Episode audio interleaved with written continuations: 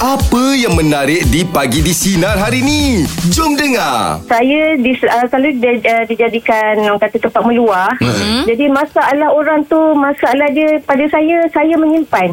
Ah. Oh. Ah, sebab bila saya simpan orang sana orang sini sana ada beradik lagi dengan kawan-kawan ke sama BFF bila bercerita bercerita saya simpan saya simpan bila saya nak meluah tak ada orang yang nak mendengar sebenarnya saya dah memang tahap mm, uh, mild depression Alamak, Oi, itulah dah tu saya. jangan menyimpan-nyimpan di. Sepatutnya bila awak dah sakit macam tu Awak tak boleh dengar masalah terlalu banyak Dia jadi beban tau Ya betul Tapi kan masalah dia Tak ada orang yang nak dengar masalah saya Dan Betul. Ah, orang tak peduli Sebenarnya Ha-ha. saya dah bagi hint yang Saya ada masalah Tolong dengar dulu Lepas tu bila dia jadi macam tu kan Saya jadi macam Saya terus uh, istighfar banyak-banyak Yes, Saya jadi Allah. macam Ya Allah jauhnya aku dari Allah engkau Akbar. Ya, betul. Ah, terus saya betul-betul saya bertobat saya cari BFF saya saya cakap tolong aku aku ada masalah saya rasa saya boleh relate dengan Siti ni sebab saya orangnya tidak eh, bukan bukan saya Maksudnya? sama dia macam dia maksud dia saya tak boleh dengar masalah orang bukan saya tak nak berkawan Ah, kau- saya sebab saya kan Pasti banyak masalah. ah bukan saya kan jantung saya cepat laju kan Oh, Jadi dia saya- ada anxiety. Ah, jadi bila saya dengar masalah orang Saya akan jadi satu beban Selagi dia tak lepas ah, Jadi saya cuba avoid benda tu Apa pun kita kena fikir dengan diri kita Jangan boleh dia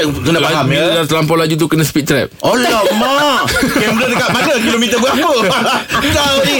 Dengarkan Pagi di Sinar bersama Jeb, Ibrahim, Anga dan Elizad setiap Isnin hingga Jumaat jam 6 pagi hingga 10 pagi. Sinar, menyinari hidupmu.